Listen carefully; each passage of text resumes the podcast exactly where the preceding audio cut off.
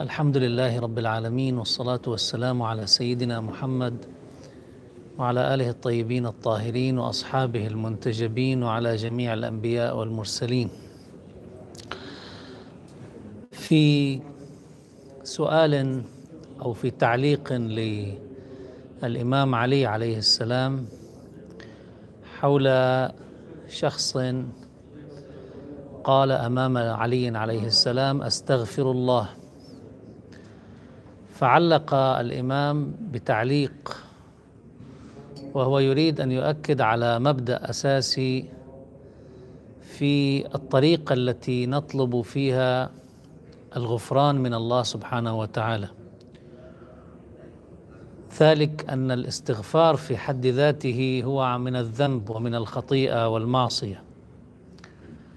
لكن هناك نوع من ربما سوء الفهم للاستغفار ناشئ من الاستغراق في المعنى اللغوي حيث إن الاستغفار هو طلب الغفران وطلب المغفرة ممن يملكها ومن يملك المغفرة هو الله سبحانه وتعالى.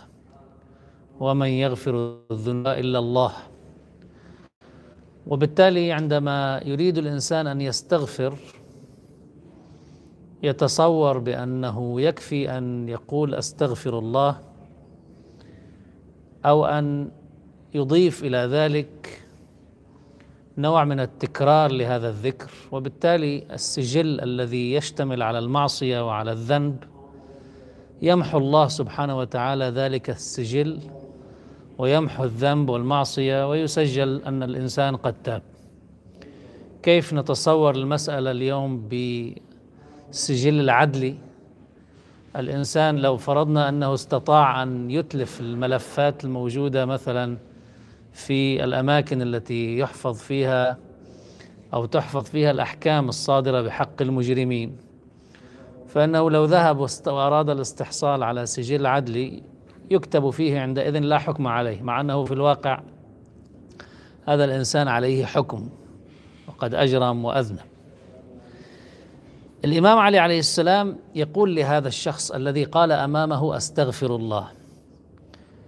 يقول له ثكلتك أمك. طبعا هذا التعبير تعبير بمعنى ليس المراد به السباب ولا المراد به الدعوة عليه ولكن هو تعبير شائع آنذاك. كنايه عن أنك لا تدري ما تقول. قال له الإمام أتدري ما الاستغفار؟ الاستغفار درجة العليين وهو اسم واقع على ستة معان. كأنه يريد أن يقول بأنه الاستغفار هو يكون بهذه الأمور الستة. أولها الندم على ما مضى. وثانيها والثاني العزم على ترك العود إليه ابدا. والثالث أن تؤدي إلى المخلوقين حقوقهم حتى تلقى الله أملس ليس عليك تبعا. والرابع أن تعمد إلى كل فريضة عليك ضيعتها فتؤدي حقها. والخامس أن تعمد إلى اللحم الذي نبت على السحت فتذيبه بالأحزان حتى تلصق الديد والسادس أن تذيق الجسم ألم الطاعة كما أذقته حلاوة المعصية. فعند ذلك تقول أستغفر الله. الحديث طبعا هو فيه شيء من الشدة ومن الصعوبة وهو في الحقيقة يريد أن يؤكد على أمور أساسية فيما يرتبط بالاستغفار الذي ينطلق فيه الإنسان ليصحح مساره من مسار يذنب فيه ويخطئ فيه إلى مسار يريد في البداية من الله سبحانه وتعالى أن يمحو اسمه في المذنبين أن يمحو عنه هذه الخطيئة. كأن الإمام يريد أن يقول إن هناك أمورا لا بد للعبد أن يقوم بها ثم بعد ذلك يطلب من الله سبحانه وتعالى المغفرة. أو أن هناك أمورا يطلبها من الله عز وجل أو أن المغفرة يطلبها من الله في نفس الوقت الذي لابد أن يقوم بأمور عديدة. الأمر الأول هو أن يندم الإنسان على ما قد مضى. الندم على المعصية يعتبر شرط أساسي من شروط الاستغفار. لماذا؟ لأن الندم هو حالة من الإحساس الداخلي بأن ما حصل من الإنسان لا ينبغي لم يكن ينبغي أن يحصل. الفرق بين الندم وبين مجرد الفكرة هو أن الندم يستبطن الفكرة مع الإحساس. يعني أنا أعرف بأن ما حصل مني خطأ لكن عندما أندم فأنا أشعر بأن ما حصل مني خطأ وأن ما وقع مني في الماضي لم يكن ينبغي أن يقع. اذا هناك اعتراف في الندم هناك اعتراف بأن ما وقع خطأ وهناك شعور بأنه لم يكن ينبغي أن يقع. يعني كان الأحرى بالإنسان أن لا يذنب هذا الذنب أن لا يعصي هذه المعصية. إذا الإنسان شرب الخمر مثلا أو أكل الخنزير أو الميتة أو ترك الصلاة يشعر بالندم بمعنى أنه قصر أنه عصى أنه أخطأ. من أولى شروط التصحيح أن يعترف الإنسان بأن ما فعله خطأ. كثير من الناس إذا قيل له اتق الله أخذته العزة بالإثم. يقال له ما فعلته خطأ. يقال لا هذا صحيح. لماذا؟ لأنه تأخذه العزة بالإثم. لا يريد أن يعترف لنفسه أو للآخرين بأن ما فعله خطأ. اذا هذا ما هو الحافز لأن يصحح. إذا كان الإنسان يعتقد بأن سرقة أموال الناس مثلا هو أمر صحيح ومن حقه أن يفعل ذلك لأنه في موقع السلطة وموقع القوة. فاذا هذا لو طلبنا منه أن يصحح مساره وأن يتوب إلى الله هو أصلا لماذا يتوب؟ هو يعتقد بأن ما يفعله صحيح. وإذا قيل لهم لا تفسدوا في الأرض قالوا إنما نحن مصلحون. ألا إنهم هم المفسدون ولكن لا يشعرون.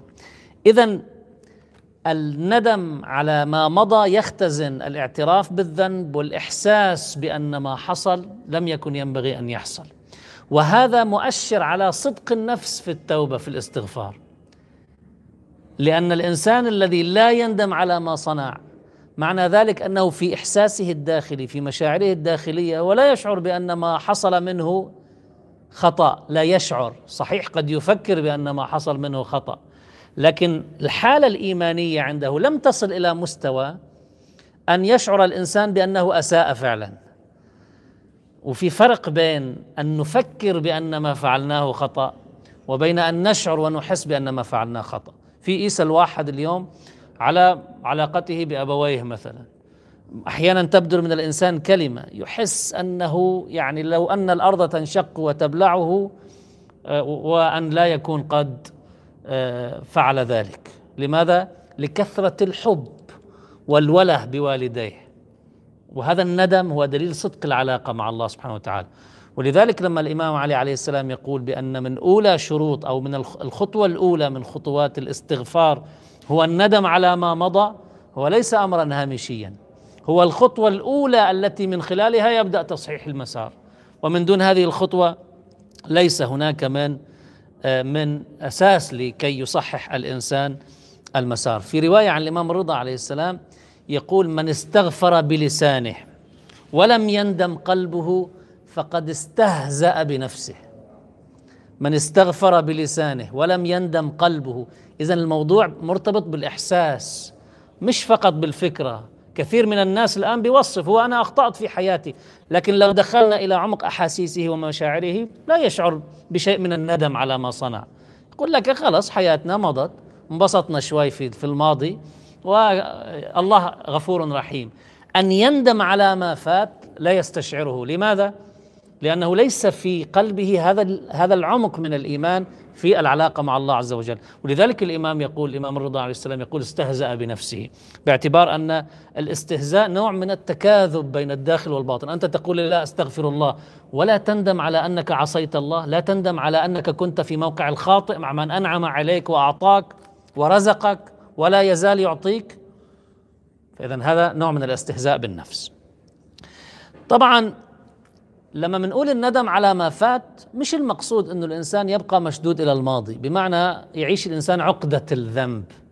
لأنه بعض الناس يتصور بأن التربية الإيمانية تقوم على أساس إنه بضل الإنسان هو كأنه يعيش مع نفسه دائما التأنيب. فعلت كذا وفعلت كذا. هو ليس المطلوب وهذا غير صحيح. يعني ليس صحيح بأن التربية الإيمانية تقوم على أساس أن يعيش الإنسان عقدة الماضي. بالعكس والدليل على ذلك أنه الله سبحانه وتعالى لما آه، قال في كتابه العزيز قال قل يا عبادي الذين أسرفوا على أنفسهم لا تقنطوا من رحمة الله إن الله يغفر الذنوب جميعا. يريد أن يكون الإنسان مستقبليا يريد أن يطوي الماضي. لكن الحديث الإمام عليه السلام عم بيقلنا بأنه لا يمكن لك أن تطوي الماضي من دون هذا الشعور. هذه الخطوة الأولى لكي يكون لديك الحافز لتصحيح مسارك في المستقبل هذا موضوع آخر غير والله أنه يراد لك أن تكون في حالة تعيش عقدة الماضي عقدة الذنب ولذلك ورد في في الحديث عن رسول الله صلى الله عليه وآله يقول أكثروا من الاستغفار فإن الله عز وجل لم يعلمكم الاستغفار إلا وهو يريد أن يغفر لكم. فمش صحيح بأنه التربية الإيمانية تقوم على إيجاد عقدة لدى الإنسان تجاه الذنب. نعم التربية الإيمانية تقوم على أساس أن لا يعيد الإنسان ارتكاب الذنب، لكن أن يحاول أن يطوي صفحة الماضي من خلال مسار واقعي مسار حياتي أفعال يقوم بها. أول فعل هو الندم ثاني فعل بحسب ما يقول أمير المؤمنين عليه السلام العزم على ترك العود إليه ابدا. العزم على ترك العود إلى هذا الذنب إلى هذه المعصية ابدا. يعني بمعنى الأمر يكون مطلقا بات قاطع. في كل زمان من الأزمنة القادمة لن أعود إلى هذا الذنب ينوي الإنسان. يكون لديه هذه القوة هذه الإرادة. بعض الناس يندم على ما فات لكن لا يثق بأنه في مستقبل أمره لن يعود إلى ارتكاب الذنب من جديد. يعني هو أخذ رشوة على مثلا قضية من القضايا لتمرير مثلا ملف من الملفات أو على حكم قضائي أو ربما اختلس شيئا من المال العام أو ما إلى ذلك قد يندم لكن يقول مستقبل لا أدري أنا بالنهاية لست قويا كفاية من الناحية الداخلية لكي أجزم بأنني أو أنوي بأنني لن أفعل ذلك في المستقبل ابدا. طبعا هذا اللون بعض الناس طبعا يعلم بأنه يعني لا يثق وبعضهم يعلم بأنه سيقع في ذلك لأنه ليس قويا أيضا من الداخل. وبذلك الإنسان عمليا لما بيكون الشرط الثاني من شروط الاستغفار هو أن يعزم على ترك ذلك ابدا إذا كان ما عنده ثقة وبالتالي لم ينوي أن يترك ذلك الذنب في المستقبل معنى ذلك الشرط الثاني من شروط الاستغفار بحسب الحديث غير متحقق حتى يتحقق هذا الشرط الثاني المطلوب اولا تقوية الإرادة وإخلاص النية. وهذه العملية تقوم على الإيمان. كلما قوي الإنسان في إيمانه أكثر كلما خلصت نيته لله سبحانه وتعالى أكثر كلما قويت إرادته أكثر. طبعا دور العبادة بيجي هون لأن العبادة دائما بتذكر الإنسان من موقعه من الله في موقعه من الله سبحانه وتعالى. آه، العبادة تقوي هذا الداخل الإنساني. أن يعيش الإنسان ربما نوع من التفكر دائما في عظمة الله بما يورثه الخشية من الله سبحانه وتعالى. هذا الأمر أيضا يقوي إرادته في الاستقامة. في التقوى بأن يكون على الخط الذي يريده الله ويرضي الله سبحانه وتعالى. فإذا المبدأ نحتاج إلى تقوية الإرادة وإلى الإخلاص في النية. ليقوي الإنسان إرادته إذا يحتاج إلى تقوية العلاقة مع الله يحتاج أيضا إلى التحكم بنقاط الضعف الداخلية. ما في الإنسان يترك حاله ضعيف أمام الدنيا؟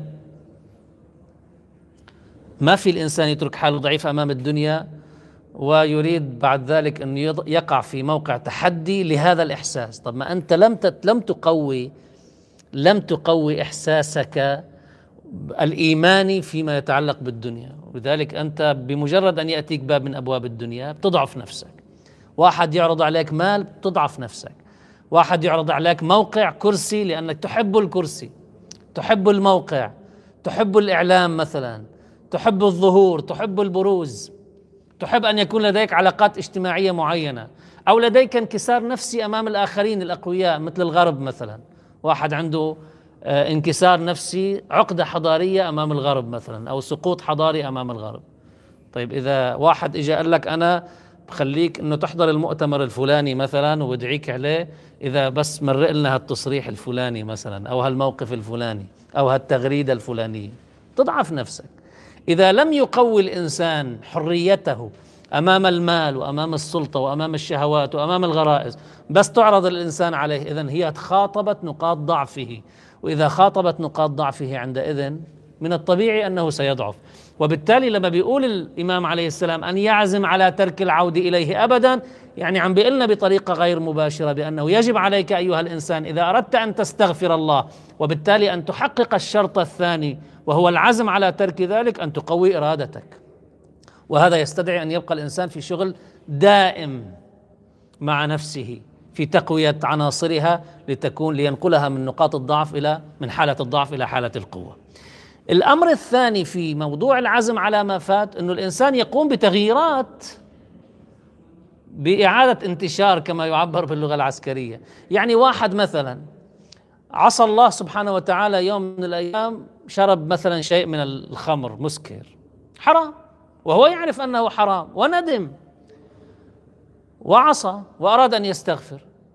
لكن الرفقة الذين يسهر معهم كل يوم وفي أوقات معينة هذه الرفقة هي التي أغرته بالحرام. طيب الآن إذا أردت أنا أن أعزم على ترك العود وأنا أعرف بأني ضعفت بسبب البيئة المحيطة بي من الأصدقاء. فإذا أنا لن أكون صادقا في العزم على ترك العود وأنا أعلم بأن السبب الذي ضعفت أمامه إرادتي لا يزال موجودا. اذا على الأقل غير. إذا بتسهر مع هؤلاء بالليل حاول تتواصل معهم بالنهار. بضل النهار لا يغري الإنسان بالمعصية كالليل مثلا. لما بدهم يسهروا مثلا اشترط عليهم شروط معينة. أو أحيانا يضطر الإنسان إلى قطع علاقته مع بعض الأصدقاء. لما ما في مجال أن يغيروا بحسب ما يريد وعنده مبادئ أخونا ما فيك أن تترك نفسك على طريقة ألقاه في اليم مكتوفا وقال له إياك إياك أن تبتل بالماء.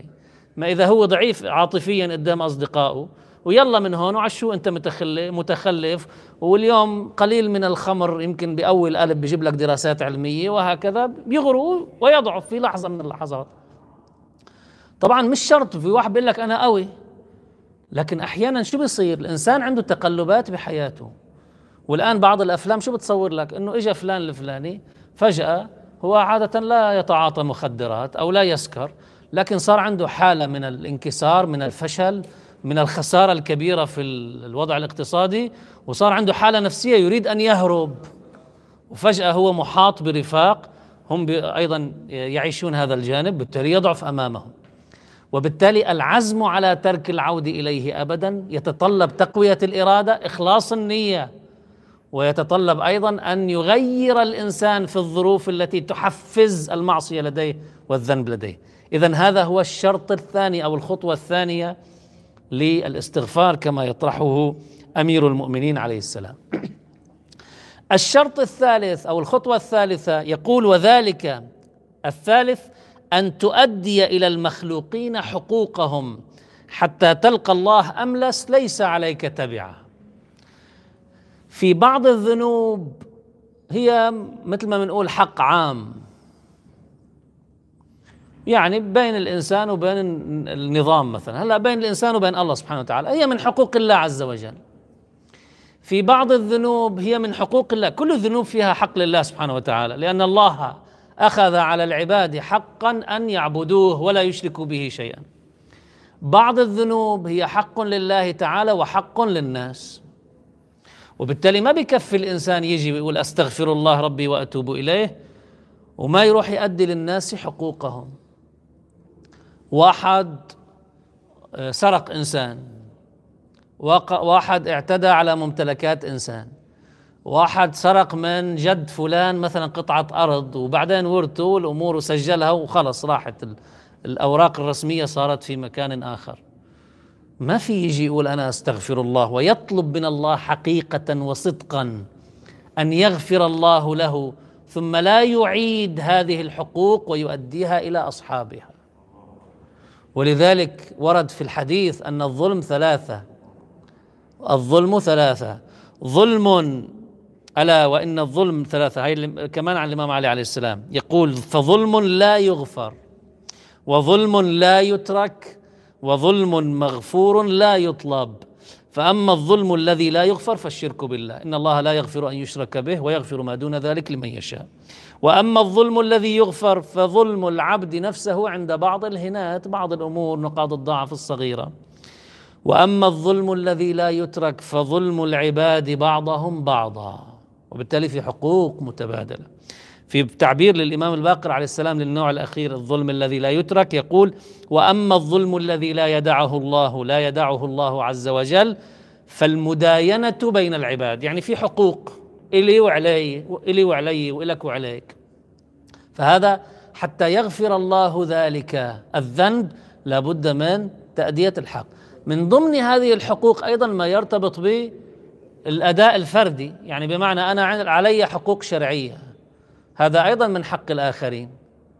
يعني واحد ما كان يؤدي زكاة ماله لم يؤدي خمس ماله لم يؤدي ما عليه من نذورات وما إلى ذلك. هذا حق الآخرين. هل الإنسان بحس الواحد إنه شو؟ إنه خلص أنا تبت إلى الله سبحانه وتعالى. هالملايين اللي أنا حصلتها واللي كان عليها مثلا أخماس أو زكوات أنا ما دفعت شيئا منها؟ إنه خلص بيمشي الحال. التوبة تجب ما قبلها الله يغفر. هون في حقوق للناس. لأن الله سبحانه وتعالى جعل أقوات الفقراء في أموال الأغنياء الفقراء والمساكين والعاملين عليها وحتى للحق العام المعبر عنه بسبيل الله في في الآية الكريمة. بمعنى في سبيل الله هو جزء من مصرف الحقوق الشرعية. محروم. وبالتالي الله جعل حق للناس. إذا هذا من ضمنه وبالتالي واحد بده يستغفر الله لأنه لم يكن يدفع ما عليه من حقوق إذا لابد أن يعود إلى الماضي ليدفع حقوق الناس وهذا ما يحقق الشرط الثالث. ليس فقط إذا المقصود بحقوق الناس وتأديتها هو فقط ما يعتدي الإنسان به على الآخرين وإنما حتى ما يشمل مثل عدم دفعه للمال الذي أوجبه الله سبحانه وتعالى عليه زكاة. الخطوة الرابعة للاستغفار يقول تأدية أن تعمد إلى كل فريضة عليك ضيعتها فتؤدي حقها. واحد ترك صلوات طيب استغفر الله. ما بكفي بدك ترجع تقضي الصلوات اللي عليك. هلا القضاء موسع وأسهل من الأداء لأنه ليس مربوطا بوقت جيد. فهذا يعين الإنسان على القضاء حتى لا يرهق. عليك صوم تقضيه عليك حج تقضيه كذلك أو تقوم به إذا سوفت الحج وما إلى ذلك. طبعا لماذا ذلك؟ لأنه موضوع الفرائض هو ما ناشئ فقط من والله أمور يقوم فيها بها الإنسان بشكل شكلي فقط. يعني بمعنى طقوس طيب نحن خلصنا هلأ كنا جاهلين كنا ضالين واهتدينا والتزمنا. في طقوس هلأ الله بده إيانا هال الركوع والسجود الموضوع ليس مربوطا بالطقس بالشكل وإنما هو مربوط بالأثر الذي يحصل للإنسان في داخل نفسه جراء الفرائض. وبالتالي لما بيطلب من الإنسان تأديتها لكي يحقق هذا الأثر لأنه إذا عندك عمرك خمسين سنة وتبت بعد خمسين سنة فهالخمسين سنة أنت لم تصلي فيها؟ هذا الأثر الذي كان ينبغي أن يحصل يتكثف عندك في نهاية المطاف فتحتاج إلى أن تحصله. هي واحد. اثنين الإنسان لما بيقول له أنه أنت فيك يعني ما تقضي اللي عليك يستسهل عند إنسان تسويف التوبة. فيراد له أن يراد أن يقال له أيها الإنسان إذا تبت الآن أفضل من أن تتوب غدا. لأن اليوم أنت تؤدي صلواتك مثلا وتأخذ عليها أجرك وتحصل منها على الفائدة لكن بعدين أنت لن تحصل على فائدة الصلاة كالأداء في القضاء آخر شيء أقل من الأداء. وبالتالي ولازم عليك تصليها. ولما الإنسان بتقول له أنت بتصلي باليوم خمس صلوات وموزع على 24 ساعة غير ما تقول له أنت اليوم قدامك بعد خمس سنوات من عمرك مثلا بحسب المتوقع والمتوسط وعليك خمسين سنة صلاة. هذا الأمر يشعر الإنسان بثقله. فضلا عن أنه قد يصاب الإنسان بنوع من التسويف لعدم خلص إذا الله بيغفر لي بعدين فأنا لو تبت يمكن كما حصل مع فرعون قال حتى إذا أدركه الغرق قال آمنت بالذي آمنت به بنو إسرائيل. لا مش ليس الأمر كذلك. وبالتالي لابد أن يستشعر الإنسان أهمية التفريط بما أوجبه الله سبحانه وتعالى عليه. هذه الخطوة الرابعة. بعد عندنا خطوتين. الخطوة الخامسة طبعا هون شوي صعبة بس لازم نفهمها منيح حتى ما يعني يعني نفهم قديش أهمية هذا الموضوع حتى فيما يتعلق بالاستغفار. بعض الذنوب طبعا الإمام يقول أن تعمد إلى اللحم الذي نبت على السحت. السحت هو الحرام. بعض الروايات بعض اللغويين بيقول السحت الذي هو الحرام الذي يحصل منه العار. فتذيبه فإذا أن يعمد إلى اللحم الذي نبت على السحت يعني نبت من الحرام. فتذيبه فتذيبه بالأحزان حتى تلصق الجلد بالعظم وينشأ بينهما لحم جديد. هلأ خلينا نسمي هذا التطهر الجسدي. طبعا كيف بدنا نفهم هذا الموضوع؟ في عندنا بعض المعاصي مما يصبح وجودها آه، كأنه ممتزجا بخلايا الجسد.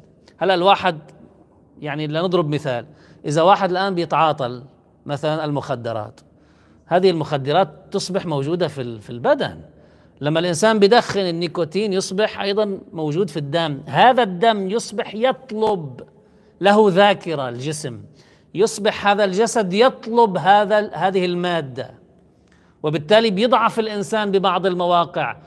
فلا يستطيع أن يثبت على الطاعة. وبالتالي في بعض الأحيان عندما يضعف ويطلب جسده ذلك يرجع إلى الوراء ويتعاطى. وبالتالي يرتكب المعصية من جديد. كأن الإمام يريد أن يقول بعض بعض المعاصي مما يكون لها أثر جسدي. تحتاج أيها الإنسان إذا أردت أن تكون مخلصا بتوبتك ورجوعك إلى الله واستقامتك التي تنشدها والعزم على ترك العود إلى المعصية ابدا يحتاج إلى أن تقوم بعمليات كأنه إعادة إنتاج لجسدك من جديد الخلايا من جديد. كيف بنعمل تطهير جسدي أحيانا بالصوم؟ كيف نعمل تطهير جسدي أحيانا ببعض الحميات؟ لأنه والله عندنا كوليسترول بالدم. عندنا بعض الدهنيات المشبعة التي آه، تشكل خطرا على القلب أيضا في بعض الدهنيات المعنوية الناتجة من ذلك. أو بعض الجزيئات ربما تتآخى نتيجة بعض المعاصي. طبعا في بعض الأمور معنوية يعني السحت مش بس بالجانب المادي. يعني هاي بنفهمها. الخمر بالنهاية يصبح جزء مادة مطلوبة. هذا السكر يصبح مطلوبا من الإنسان. وبالتالي كأنه يراد تنظيف الجسد من جديد حتى يبدأ الإنسان جديدا. هذا فيما يرتبط ببعض المعاصي. طبعا في شيء معنوي كذلك بمعنى بعض الصحة يمكن الإنسان ما يأكل حرام لكن هو يعمل حرام يكسب المال من الحرام ثم يشتري بالحرام لحم حلال. طبعا عم يأكل لحم حلال من الناحية المادية يأكل لحم حلال.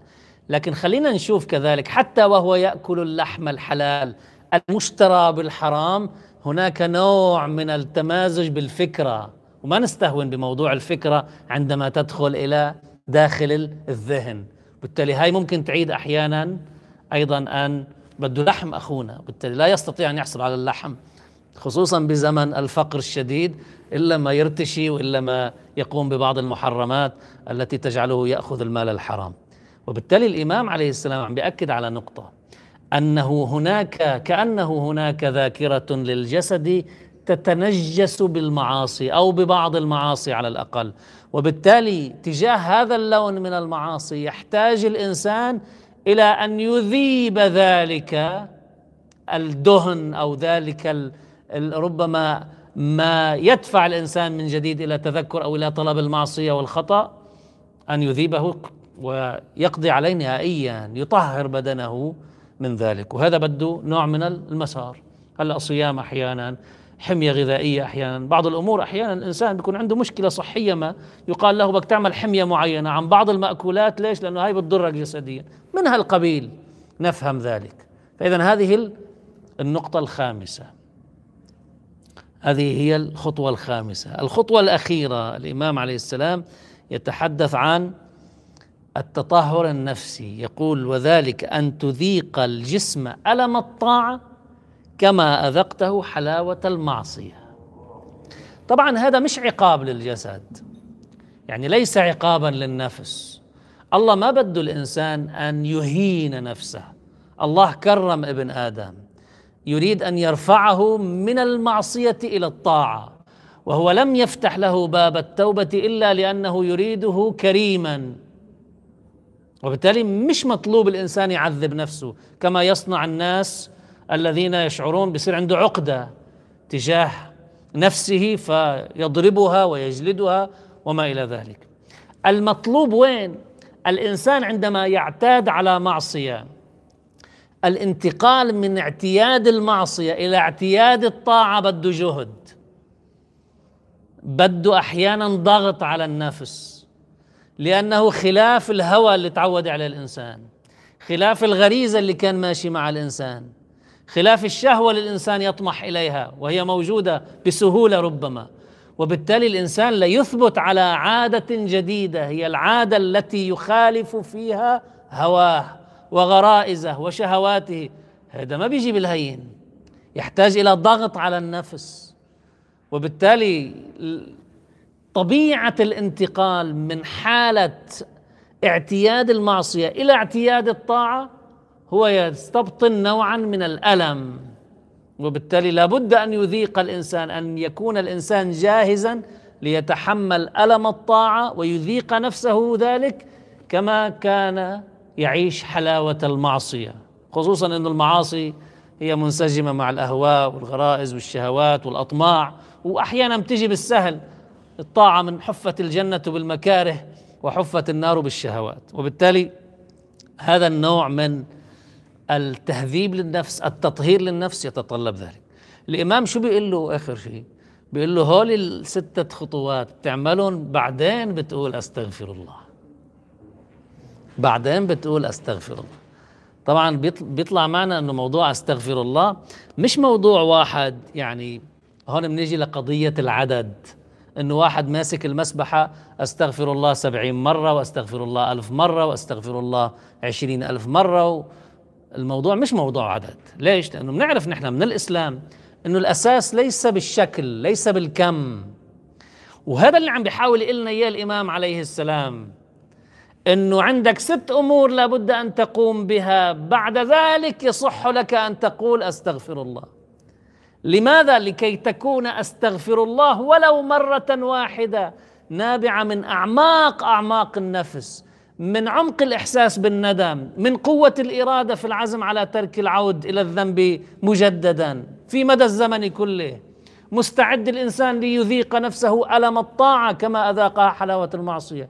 هذا يجعل أستغفر الله فيها الصدق فيها نابعة من الوجدان من عمق الأحاسيس.